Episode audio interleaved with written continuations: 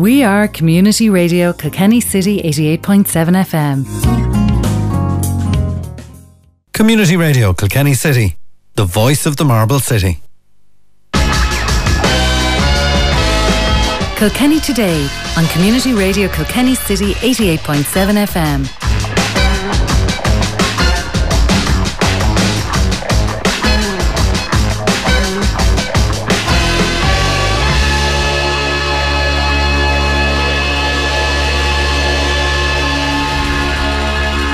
Hello and good afternoon. You are welcome to Kilkenny today with myself, Samantha Rawson, and we have a busy programme for you lined up. We have Nuala Geraghty from Autism Assistance Dogs, and she will be talking a little bit about the organisation and what they do, and also talking about their uh, collaboration with Woody's. Uh, Woody's. Uh, homeware stores that you know about, and uh, Woody's uh, sponsor various programs uh, to support them, and it's called Woody's Heroes. So we'll be talking to Nuala a little bit about that.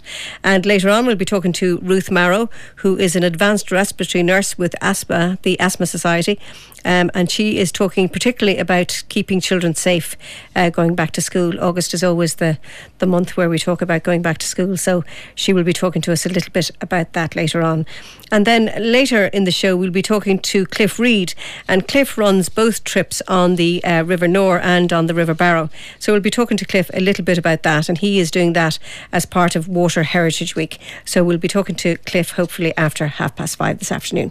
So to start off, we have Nuala Geraghty on the line. Good afternoon, Nuala. Good afternoon, and thank you for having us. No problem at all. I suppose, first off, I mentioned there in the intro that uh, uh, Woody's have teamed up with you about Woody's Heroes. But before we get to that, can you tell me a little bit about what the organisation does? So, Autism Assistance Dogs Ireland. Can you tell me a little bit about what you do? Yeah, so we basically are a national charity training dogs for children with autism.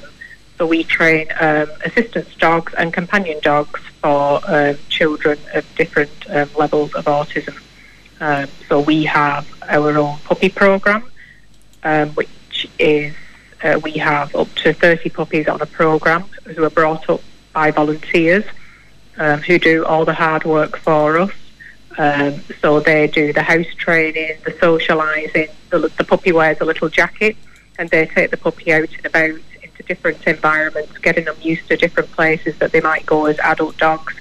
Um, and they're doing, um, they teach them things like recall, basic obedience, um, and good social behaviour as well. Great. And and the temperament of the dogs, um, you say there that you breed your own dogs, but I suppose um, not every dog can be an assistance dog, and not every dog has the, the job skills or, or the, the skills required, that it is a very important job, and not every dog can do it.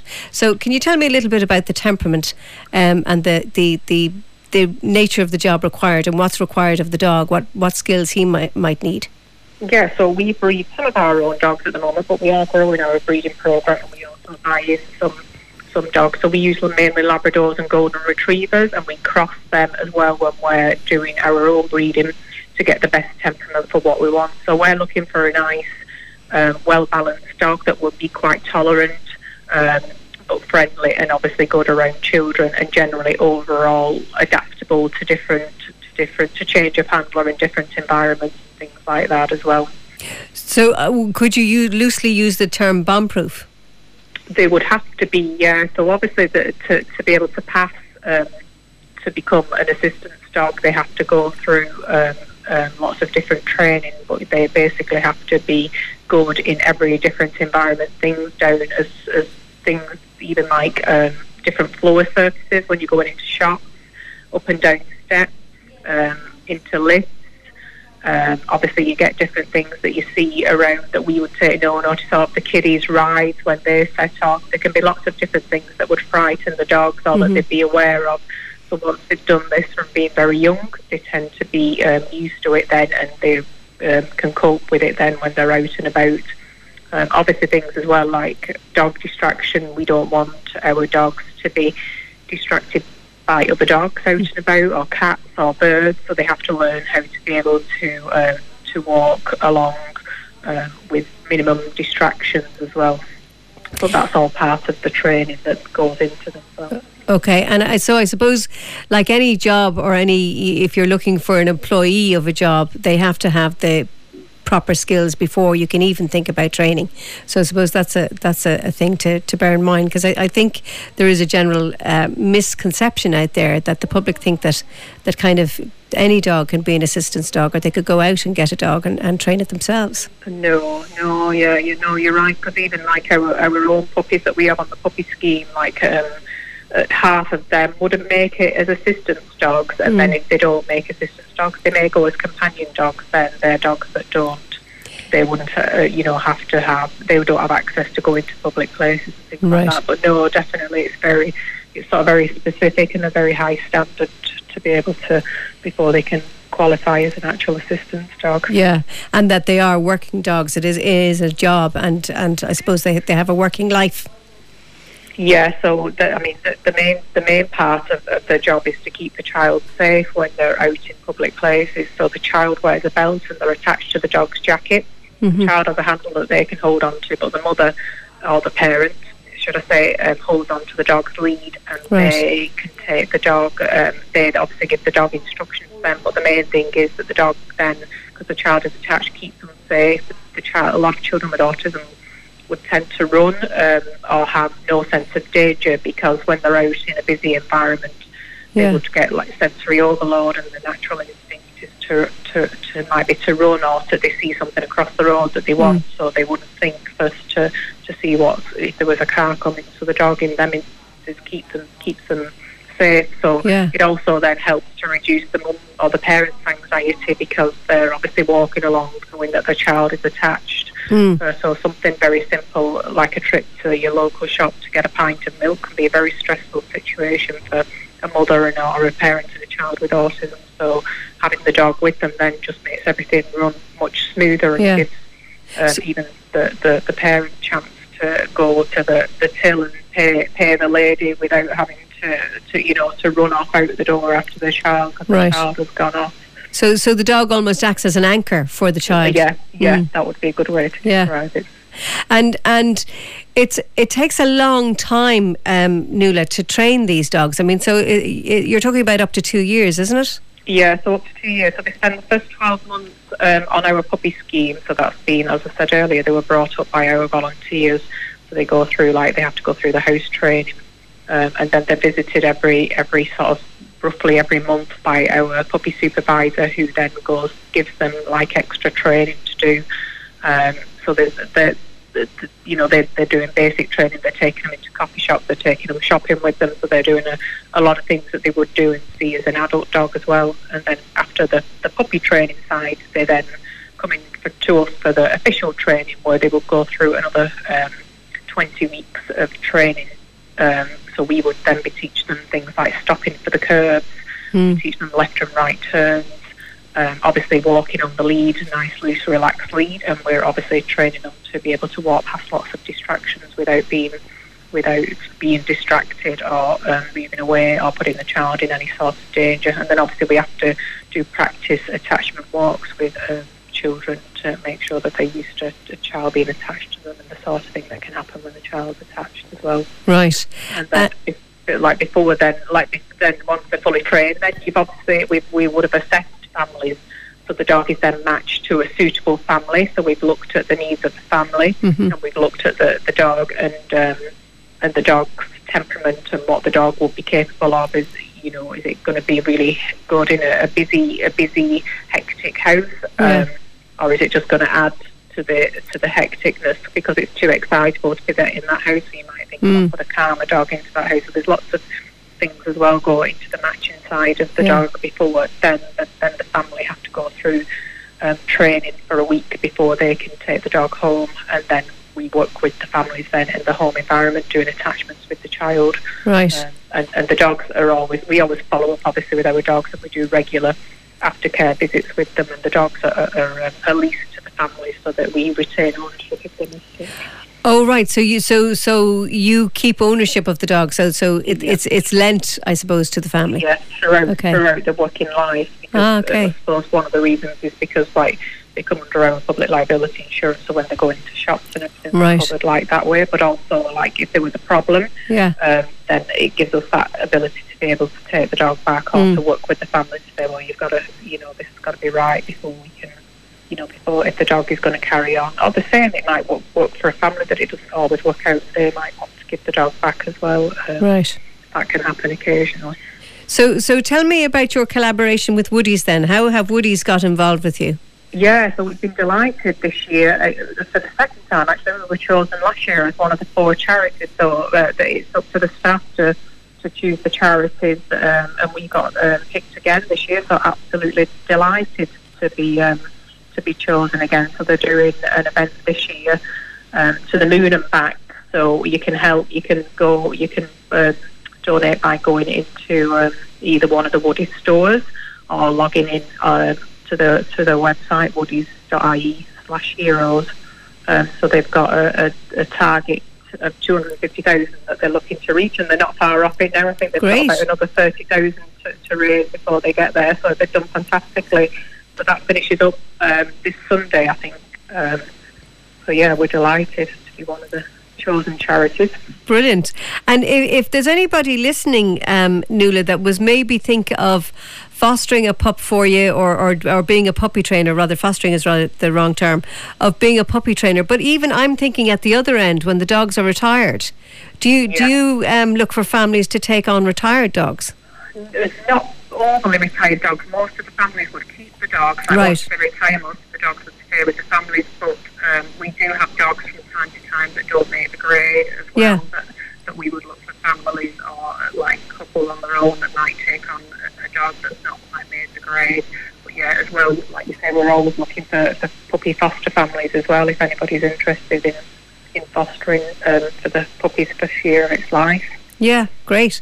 And how, if people are interested in that, and, and also if they want to support your campaign with Woody's Heroes, how, how would they get in touch? Maybe directly get in touch with Autism Assistance Dogs Ireland. Yeah, so you can contact us for anything to do with puppy fostering. Um, so www.aadi.ie or for the Woody's Heroes, it's woodies.ie slash heroes and you can go and log it and uh, donate online to them directly or you can go in store and um, donate there as well. Great. Great. So, so they've they're looking for a target of two hundred and fifty thousand euros. They're Yeah. nearly there, but they're Uh, they're short a few bob. Yeah. So, so anybody who wants to, to support it, obviously we have a Woody's here in Kilkenny. So anybody who wants to support it can pop into Woody's. So you're probably buying a tin of paint anyway. So, so is it is it just to kind of put in your change or, or put in a few bob? Yeah, so then at the till, I think you can donate then at the till when you go up to pay. Great, great. Okay, and, and is there any uh, are there any other events that you want to promote, Nuala, before I let you go? So we've just got um, at the moment we've we've just finished one uh, big event, so we've got another one coming up um, in October. So I suppose just keep an eye on our Facebook page and our website for there should be details of that coming up in September where you can join it. So that will be walk or Cool. run 50 miles um, in October. Um, so yeah, there'll be more information coming up on that in September. Great. Okay. Well, we look forward to it, and no doubt we will probably talk to you about that as well. So, Brilliant. thank you for your time today, Nuala, and, and best of luck, and, and say hi to all the, the pups and the dogs for me. we will. Thanks very much. Thank you, Nuala. Take care. And that was Nuala Geraghty there from Autism Assistance Dogs Ireland. Uh, we will be take a break now, and we'll be back after these. We are Community Radio Kilkenny City 88.7 FM.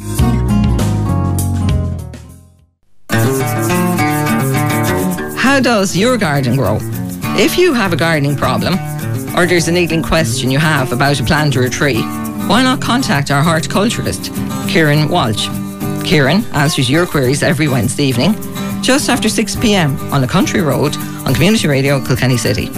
Please send your queries in to us by texting 086 353 7782 telephoning 056 77 62 777. Or you can write to us at Community Radio Kilkenny City, Hebron Road, Kilkenny. Kieran will do his best to answer all queries on the country road on 88.7 FM every Wednesday evening from 6 pm. Streaming live across the globe on Community Radio KilkennyCity.ie. Text us on 086 353 7782. And if you text us, that'll come directly into studio here. You can also phone us on the main line 056 7762 777. And as you heard the promo said, we are streaming live and you can check that out on www.corkc.com ie. Now, as you know, August and September have always been one of the riskiest times of the year for people with asthma, especially children. Doctors see a significant spike in hospital visits and admissions of children with asthma as a result of what is known as the September asthma peak. This year, due to COVID 19, children with asthma will require extra protection during their return to school. The Asthma Society of Ireland is today launching the Back to School checklist as part of its Life Alongside COVID campaign. And on the line, I have Ruth Marrow from the Asthma Society of Ireland. Hello, Ruth. Hi, how are you? I am very well, thank you. So, so you have launched this program today, especially for children, um, and I suppose in the light of COVID nineteen, we're all a little bit worried about children going back to school. Yeah, exactly. And there is a lot of anxiety out there about this. Um, so the most important thing, as you rightly said, September time and into October is actually the worst time of the year for people with asthma, children included. So even just to get the basics right is really important. So it's important that you know everybody knows how to use their inhaler correctly, and you can check your inhaler technique using our videos on our on our website. Um, it's also very important that your child actually carries the reliever inhaler with them and make sure that they bring it with them to school. So it's even a good idea even to have their inhaler in maybe a small little lunchbox and let them leave that inhaler in school so that it's there all the time so they're not bringing it home all the time either. So, because the less things to actually bring home, obviously, with COVID and that, the better. Mm-hmm. So, just to have it in a lunchbox in school, that's fine. Um, things like having an asthma action plan is very useful as well, and you can discuss this with your GP. You can download one from our website and talk to our um, to your own GP, or give us a call on our asthma helpline, and we can talk you through it.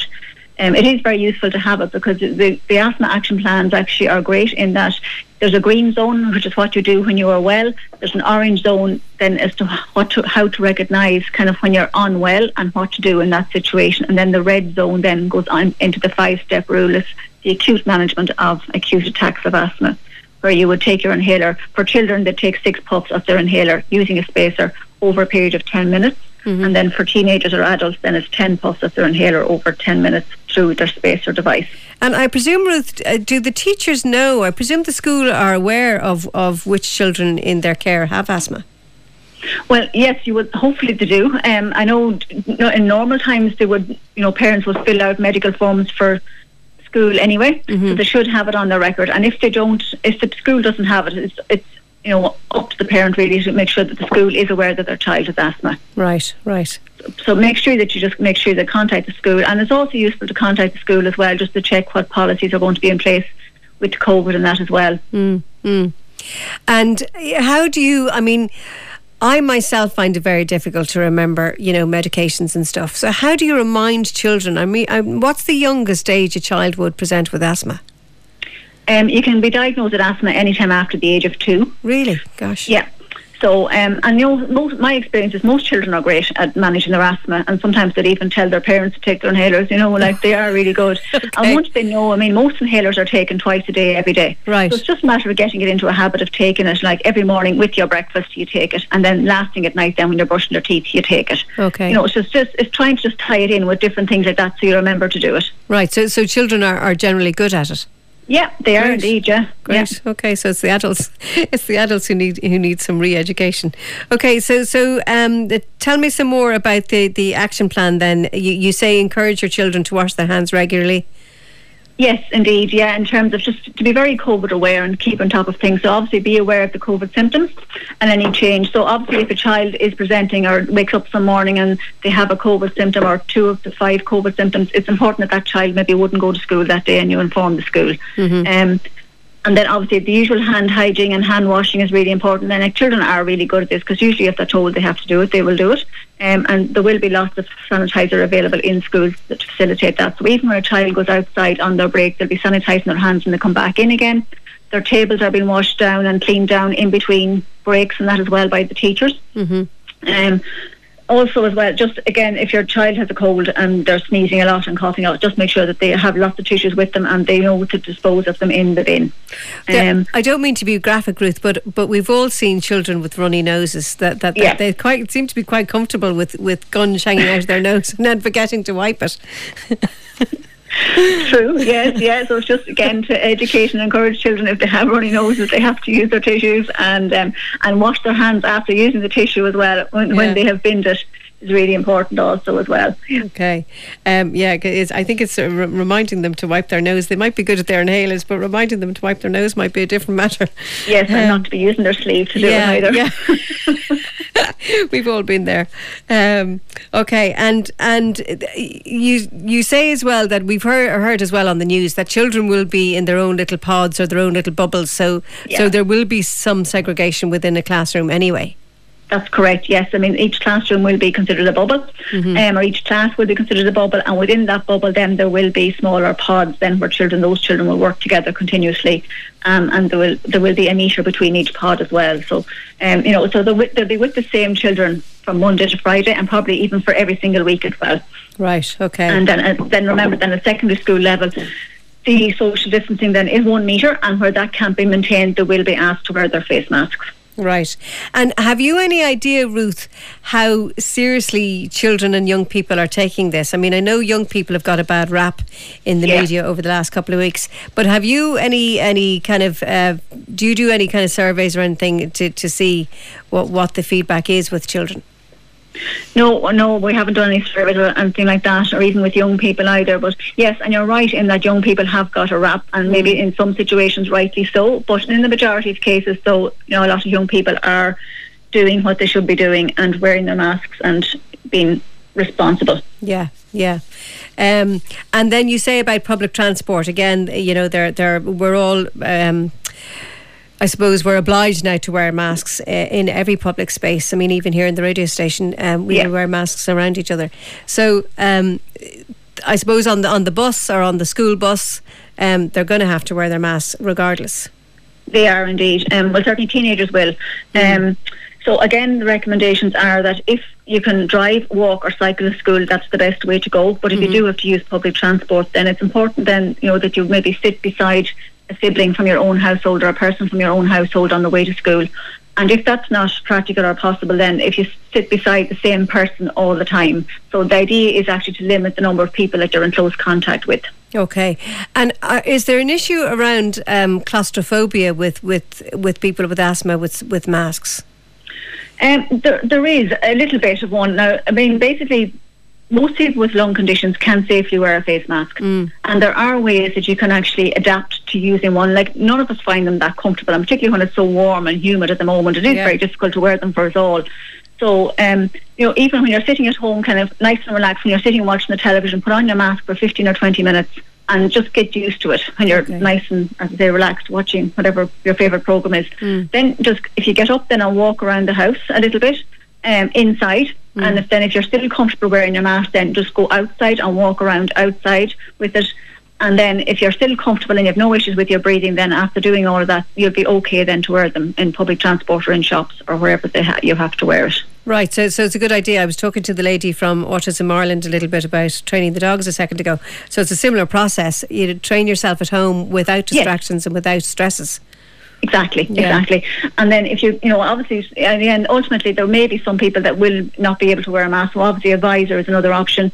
The other thing is actually to try out different masks. Because my experience with talking to people with asthma, some people can wear the disposable one no problem, but they Mm-hmm. can't wear the cotton one, and vice versa. They can wear the cotton one, but they can't wear the disposable one. So it's a ma- you know it is a matter of trial and error with a few different masks, maybe to find the one that you will be able to wear. Right, and there's no there's no particular brand or anything as yet. Sure, there No. not There's no kind of um, eh, there, there isn't um, you know like an ISO standard or anything for masks. At the, mo- at the moment, there isn't. No, There Now, that may come in down the line, but certainly, yes, there's no kind of CE mark or anything like that Yeah. on them at the moment. Yeah, Uh, yeah, they seem to be a little bit behind the curve on that one, don't they? yeah, Yeah, Mm-hmm. um, and I, I suppose when when there is one, um, it, you know, you can recommend what what mask Exactly, to wear for yeah. asthma sufferers. So, so is there anything else you would like to tell us about Ruth be- before I let you go? I know you've got a meeting to go to. Um, no, as I say, just prepare yourself and talk to the teachers in the school, talk to the schools, you know, and just make yourself make your you know you make sure that they are aware that your child has asthma. Mm-hmm. And as I said, the most important thing at this time of the year is to get the asthma really well controlled and under control. And for some children, that may mean increasing their preventative or control or medication for September and October time. So if that's the case, then if if you know your child generally their asthma worsens in September, October time, it is worth talking to your GP about increasing their controller medication for those couple of months. Okay, And then the other thing then that's coming out now in September it will be the flu vaccine. Oh, of which course, will be yeah. offered to all children from 2 to 12 Oh, right. charge, Okay. um, regardless of whether they have asthma or not. Um, it more than likely will be a nasal vaccine, and then for children then in the older age groups, then from 12 upwards, uh, teenagers and that, we will advise people that have a chronic illness then that they should get it, such as asthma, that they should get their flu jab as well. Right, okay. And if anybody would like further advice, they can contact you on the advice line, and you also have a WhatsApp service. That's correct. Yeah, our our advice line number is 1800 44 54 64 and our WhatsApp service number is 086 059 0132 and you can get those numbers on our website as well. Okay, and the website is, is what? asthma.ie. Just asthma.ie, and there's Yep. loads of, there's loads of information and, and good sound free information there. Um, Yes. And again, just to reiterate, to perhaps try and get the flu vaccine, which is free of charge for children ages between two and twelve. Yeah, exactly. Great, great. Well, thank you for your time today, Ruth. And Well, thank you very much. uh, no doubt we'll be talking to you again. Take take right, care. thank you. Thank you. And that was Ruth Marrow there from the Asthma Society of Ireland. And uh, we're going to take our second commercial break now, and we'll be back after these. We are Community Radio Kilkenny City 88.7 FM. You are listening to Kilkenny Today with myself, Samantha Rawson, and you heard me there before the break talking to Ruth Marrow from the Asthma Society about children returning to school. And uh, on that uh, theme, we have Damien White, who is president of the IPPN, which is the Irish Primary School Principals Network. And he spoke to Deirdre Hunt of Athlone Community Radio about the process of trying to get solutions to enable primary school children for their safe return to school. Uh, as president of IPPN, uh, I'm out of school uh, seconded for two years, but I know that my own school, which is uh, a school called Killy National School just outside Tullamore, they coped very, very well and put incredible stuff in place, really. There were changes that came about or came into schools, really, that it would take five or six years normally to, to bring in, and uh, like a lot of it was done within a month because people had to find new and innovative ways of teaching remotely, of, of uh, getting information out there, of supporting children. People got involved with the internet, of course, depending on your, the quality of your reception and so on, and the availability of devices was a huge tool in this. My own school and many other schools would used Padlets and uh, Seesaw and other ways of communicating with children. I, I was talking to a friend of mine last night uh, who's principal of a school of similar size near Tullamore. He had done the sums up and his teachers had uh, had 36,000 interactions with children, uh, 36,000 correct pieces of correction and stuff like that. You know, different items were corrected in that time. He had a whole lot of stats on just how much interaction there was, and it was, it was significant. And what it has done, I think, and what I think we can look at in the future, it's certainly uh, how schools will operate has been moved on, if you like, significantly. We hope to get back to what we would have regarded as normal in school uh, uh, in September, as close as we can to it. But there are things that have been learned and new ways of doing things which have developed, which in time I think will become de rigueur for schools. Meetings using technology, using WebEx or Zoom or some of these methods, there's going to be a lot more of that. I think that there are the, capacity for giving lessons is going to be is, going to be changed. Webinar type lessons, you know, where if you look at it, Joe Wicks has become a sensation on television delivering a PE curriculum. Now, you'd Yes. never have thought that PE could be delivered uh, across the internet, but at county teams and everywhere else have been using uh, stuff like this now. You know, so you can see where things will will develop and change. I, I can foresee that a lot of lessons, uh, you know, that will be backed up with webinar type instruction. I mean, if you're trying to teach long division, let's just take it back to something very basic. You're trying to teach long division, and you're still, you know, a child is struggling at it. But and if you if you go on the internet now, you'll find how to do long division, and somebody will explain it on a webinar, or will have it recorded somewhere, and a child can look at it at home as well. So you can see where this might just go. The changes are going to be quite revolutionary. Even in my own job, my job was going around the country meeting principals and meeting principals groups, and sometimes it was hard to get people together because people are so busy in their schools. We call a meeting now in of the principals, let's say in Athlone, and you'll have 30 or 40 principals. We usually call it through the education centre there through Stephanie Keating, who does a fantastic job up in the education centre and Pat Canty and people like that. We don't the following evening, and you have a meeting. It's it's it's done and dusted in an hour. You can fit in more meetings in a day if you want to than you would have normally done.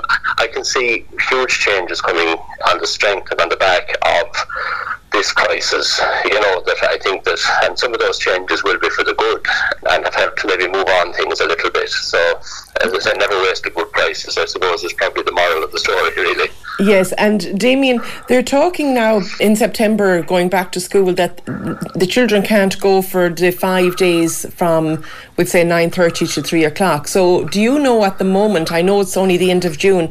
What do you think it will be like in September? Will all children be able to come back together, or do you see that in I the future? I think that that is that, that is the solid ambition of everybody is that we get back to school, that everybody gets back to school. Now, to what degree there are going to have to be distancing measures in place? To what degree people have talked, and uh, as I said, hasn't been uh, has, hasn't been properly fleshed out yet. But uh, the idea of pods, like what uh, has been suggested, uh, it would be in place for uh, preschool the creche facilities. We don't uh, fully know, but what the minister laid out there last Friday week in a circular was what will happen if you have two metre distancing, what will happen if you have one metre distancing, and what the preferred option is. You know, the two metre distancing would effectively mean that a child would attend one day out of five, which would be massively unacceptable and not not of great use to anybody. So I think that that's but as things stand, that would be the, uh, and until we hear more, that would be what, what would transpire. If it was one metre, they have worked it out that it would mean that children would attend approximately two and a half days a week. And if it is more, if uh, the, the preferred option was outlined in that circular, and it was a situation where all children would be able to attend school, that there would be cleaning regimes in place, that there would be appropriate PPE as necessary, that there would be, in terms of playing and movements and so on, that the, the classes would, a class would stick to themselves, basically, that the class would there be staggered breaks, possibly. All of that, it hasn't been fleshed out, but we, we do need that information what is going to happen, and we do need it very quickly because uh, it's like trying to drive a car at the moment without a steering wheel. You know that uh, yes. you can see at the end of, of June uh, that principals and school leaders are really, really crying out for information around going back to school. We thought we'd have it this week. We thought we'd have clearer guidelines. We still expect that we might have it. Uh, a week is a long time at the moment in, in this whole process. We are hoping that we have more information before the end of this week. And I mean, bearing in mind that this is, you're going into the traditional holiday period, many people do take their holidays and we're encouraging uh, school leaders at the moment to, to, take holidays because it has just been uh, people say we've met people say oh you're on your holidays now it couldn't be further from the truth it has been the hardest couple of months I can ever remember in the job to be honest the, the amount of stress levels have just gone through the roof for, for school yes. leaders and, and Damien d- does the Department of Education and Skills and the Minister Joe McHugh do they actually engage with the school principals like yourself for your input, or are they just telling you the guidelines? Uh, to be fair, uh, the department are working. The department are working extremely hard as well, and the department, we as education partners, have been working as closely as is possible with the, the minister and with his uh, officials, and we would have very very close ties with uh, the INTO and with the management bodies uh, who are represented in this case by the CPSMA, the Catholic Primary School Managers, who represent over 90% of the schools, but they're representing all of the, the management bodies at all negotiations. We're in there supplying all the vital information that we can, the other organisations are as well.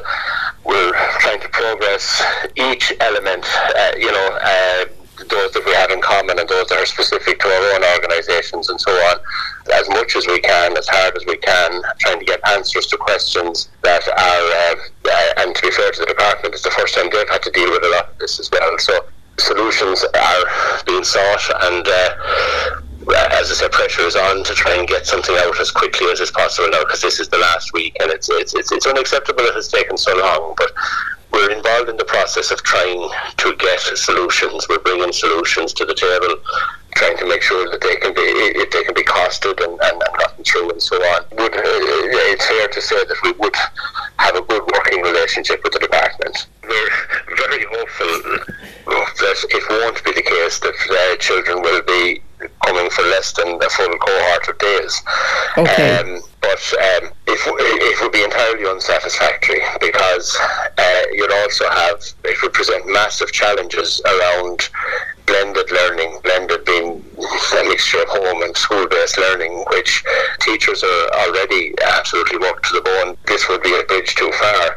This would have massive staffing implications, I would say. So we're hopeful, um, I would be strongly hopeful that if the trajectory COVID 19, which has been a horrific experience across Ireland and the world, but I think that nationally it has seemed to have been dealt with uh, quite well by authorities and that numbers have reduced drastically. And as long as there's not a, a relapse or a kickback, another episode of it that breaks out, I would expect that by come September we would be back to some degree of normality, at least where all children attend school. As I say, some of the other points will have to be worked out, but that would be my hope anyway, and I think the hope everybody in education that we'd be back to full time. How to safely wear a face covering. Wash your hands well with soap and water before putting it on. Without touching the front, put it on so that it covers your nose and mouth. It should go right over your nose and the bottom of your chin. Hook or tie the covering straps so that it fits closely and well to your face. Avoid touching your eyes, nose and mouth at all times. Take the covering off from behind. Store it in a plastic bag until it can be washed. Once it is off, wash your hands well with soap and water. This is very important. Wash your covering regularly with normal detergent in a normal wash. Don't forget, a face covering may help prevent people who do not know they have the virus from spreading it to others. It is not a replacement for washing your hands or keeping the two meter distance.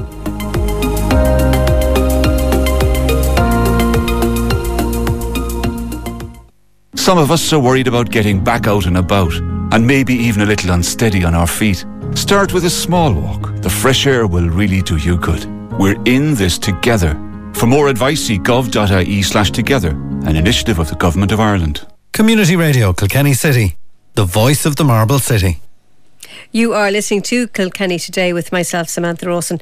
Now, this Sunday, as part of Water Heritage Week, people can celebrate the water by uh, taking part in events on the two majestic rivers that flow through the county.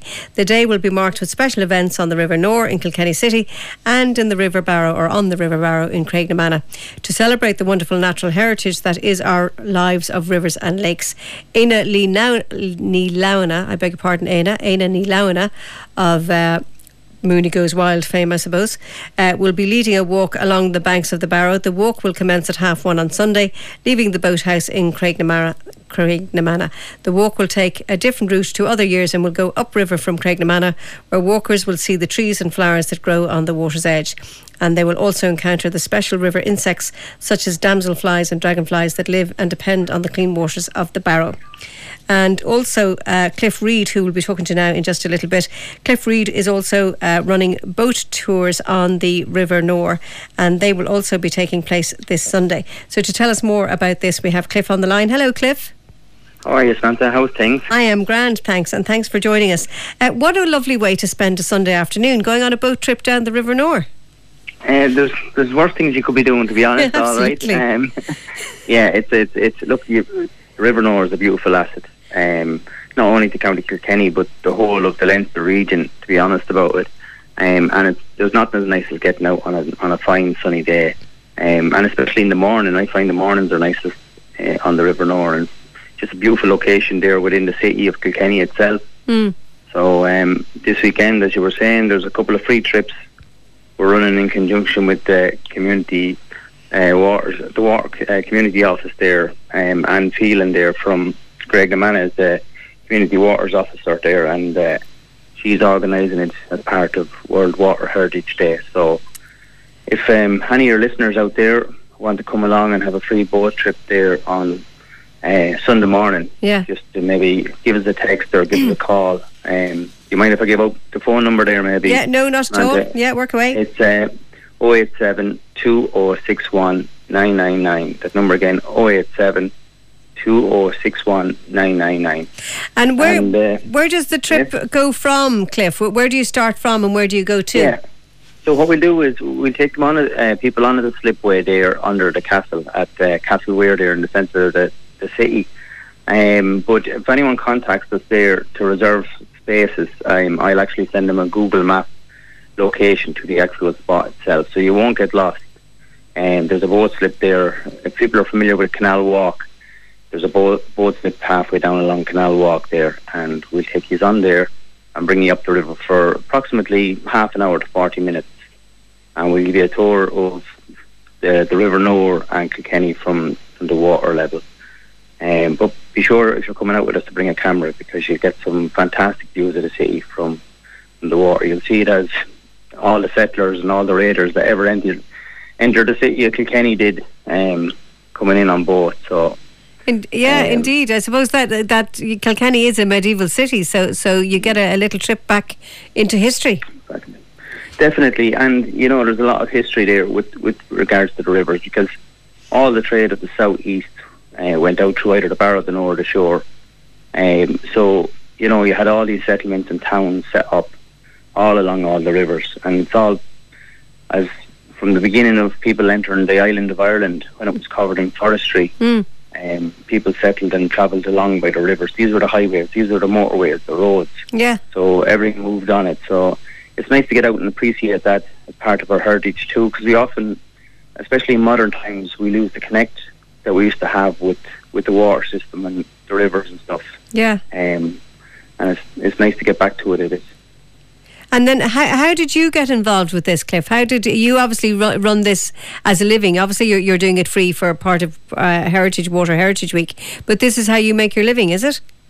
That's exactly it. Yeah, we run the company boattrips.ie, uh, and we do boat trips on the River Barrow, uh, the, the River Nore, and the Grand Canal in Laois. And um, that's we do. To be honest about it, to be straight up with anyone that comes on the board. we, we do it for the love of it. Um, you don't do Yeah. it to make massive money out of it. Uh, the bonus is being able to pay the mortgage and keep the roof over your head. But Yeah.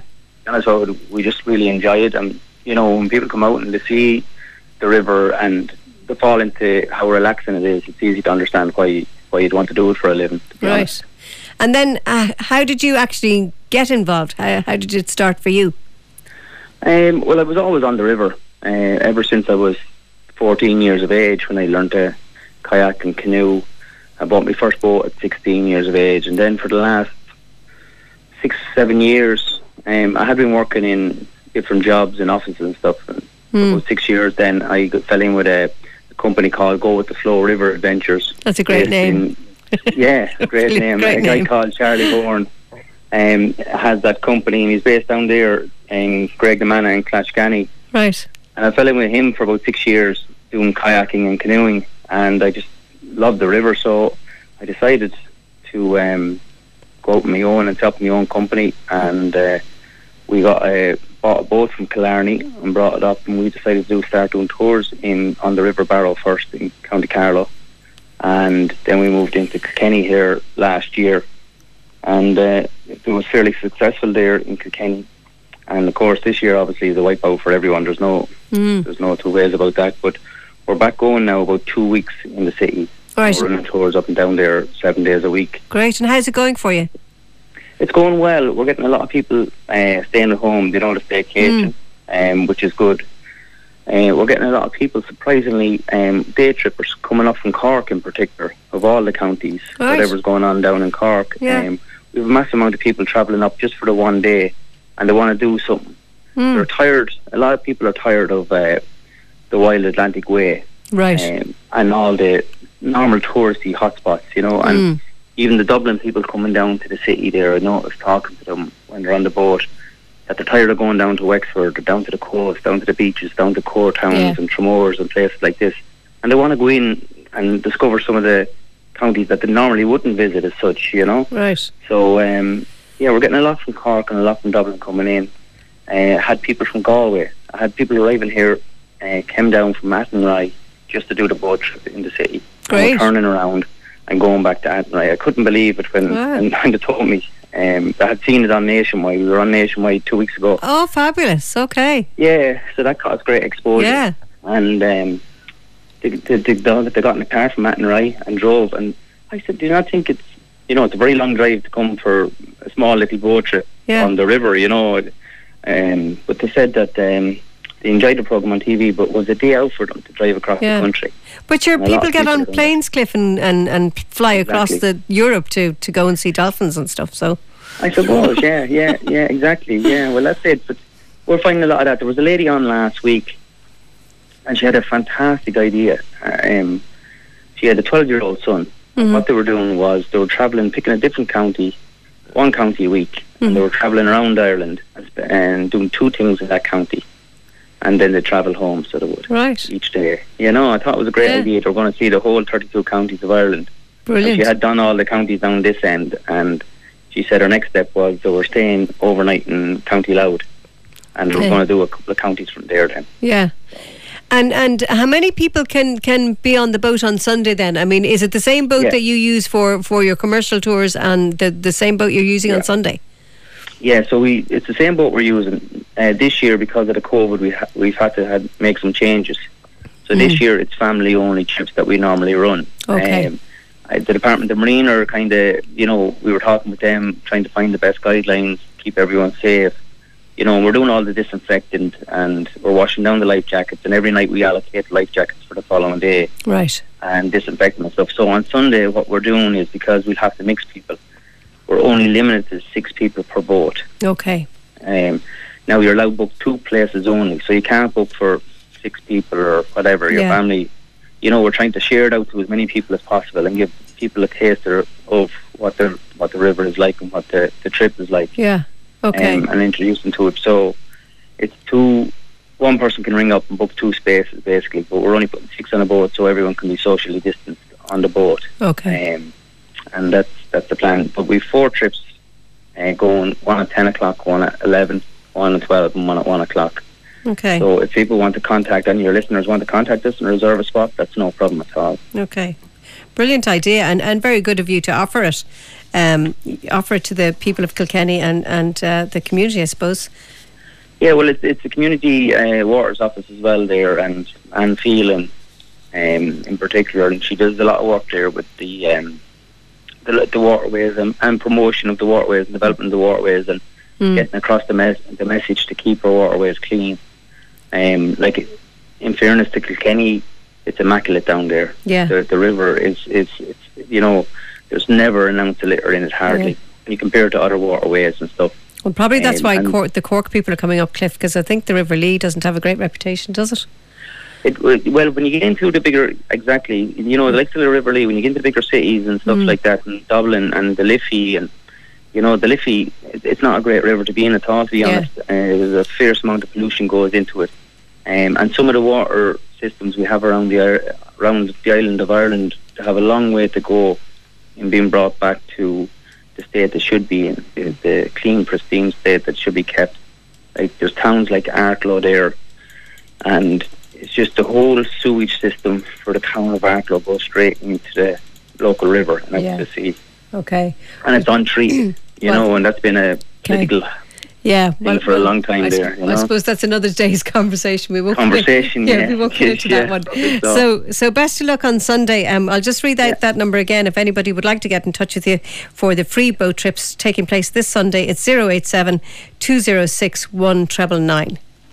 perfect. Great. That's it, that's it exactly. Um, Okay. Just send us a text or give me a ring, and uh, we we Great. put you in there. Okay, thanks a lot, Cliff. Best of luck. Samantha, thanks a lot. Thank Cheers you. lot. Take Talk care. To you then. Bye, Bye-bye. bye. bye. And that was Cliff Reed there talking about the boat trips taking place this Sunday, free of charge. All part of Water Heritage Day and week indeed. And as he as he mentioned there, thanks to Anne Phelan and all the work she does there for, for the waterways on the River Nore and the River Barrow. So that is my lot for this evening. Thanks to Anne Nolan for producing today's programme. Until next Wednesday, this is Samantha saying a very good evening to you. We are Community Radio Kilkenny City 88.7 FM.